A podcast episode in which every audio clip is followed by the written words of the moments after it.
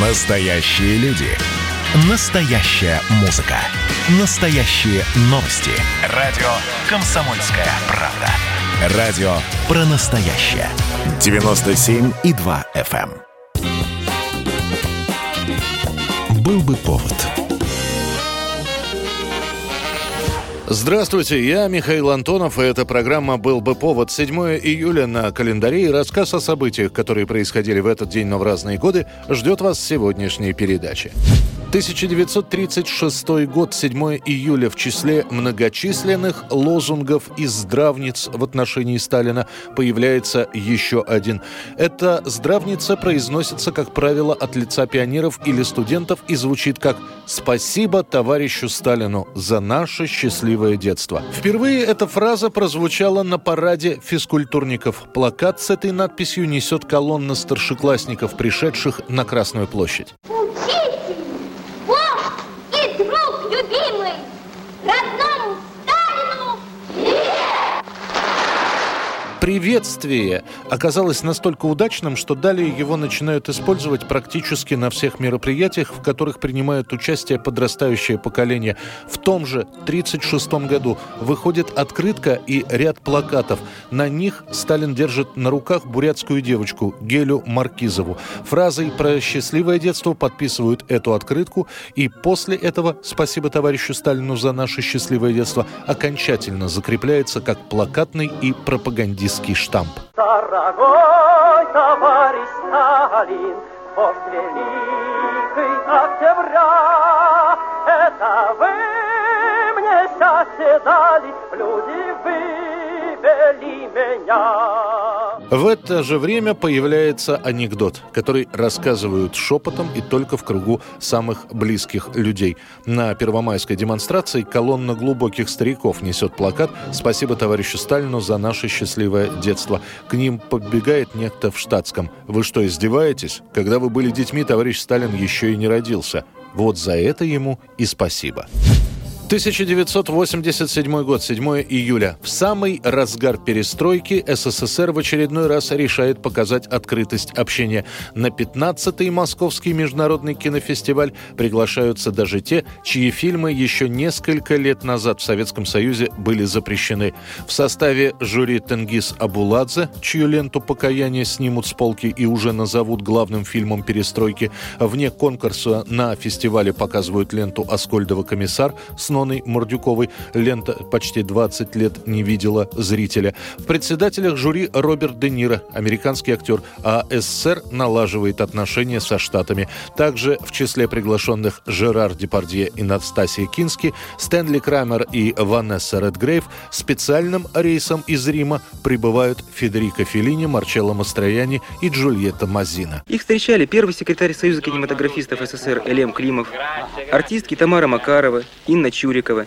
И первое, о чем мы спросили Феллини, это насколько полно ему удается выразить себя в своих картинах. На конкурсные показы в Москве билетов не достать. С рук еще можно купить в три дорого билеты на конкурсные ленты болгарских или чехословацких кинематографистов. Многие идут даже не столько посмотреть кино, сколько попробовать взять автограф у знаменитостей.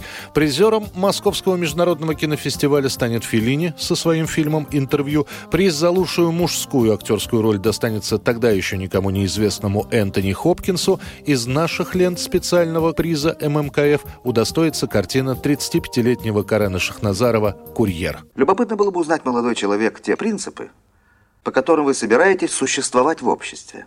А принципы самые несложные. Хотелось бы иметь приличный оклад, машину, квартиру в центре города и дачу в его окрестностях. 2012 год. Спустя два года после изматывающей жары, которая обрушилась на Россию, снова обсуждают погоду, а точнее непогоду. Наводнение в Краснодарском крае. У всех на слуху почти полностью затопленный город Крымск. Почему они наврали вам, что они сообщали? А? Сказали, что сообщали, да. Никто не сообщал.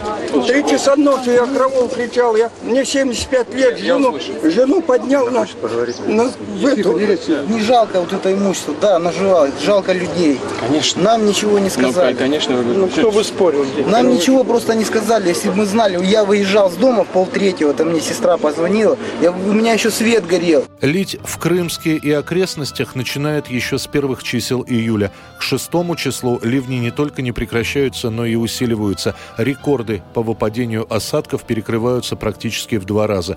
Реки начинают выходить из берегов. Одна из них, Адагум, затапливает Крымск. Люди спасаются сначала сами, кто-то на лодках, кто-то пытается выехать на машинах, но после, заглохнув, идут уже пешком, иногда по колено, иногда по пояс в воде. Начинают появляться первые данные о погибших. После уже спасатели начнут эвакуировать население.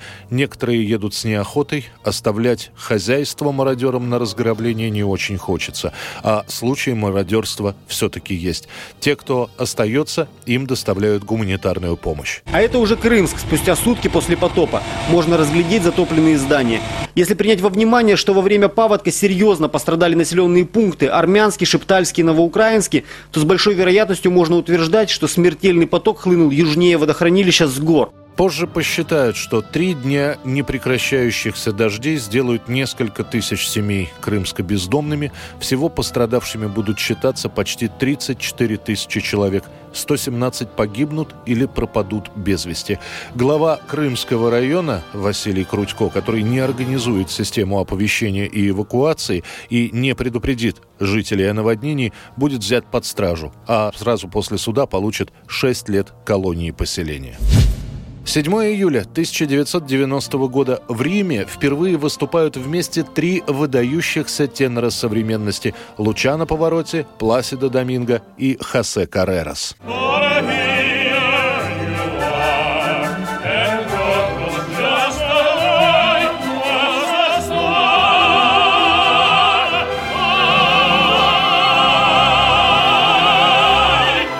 Сначала планировалось, что это выступление, приуроченное к чемпионату мира по футболу, который в том году проходил в Италии, станет единственным в своем роде, эдаким небольшим подарком любителям классической музыки. Италия, Ария, ну и прочее, прочее, прочее. Однако запись концертов двух испанцев и одного итальянца становится самой настоящей сенсацией. До этого трудно было поверить, что академическое искусство может приносить прибыль, причем сравнимую с лучшими поп-шоу того времени.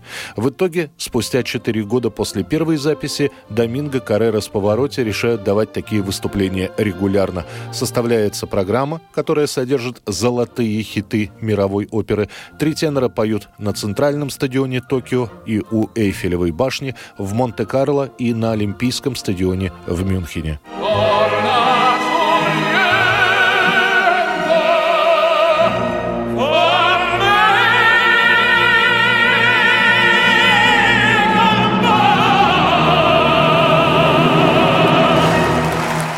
Однако коммерческий успех этих концертов порождает и зависть коллег.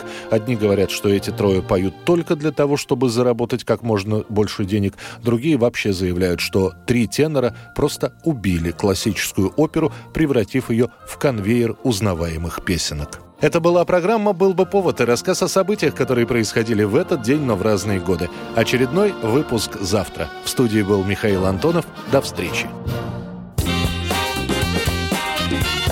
«Был бы повод»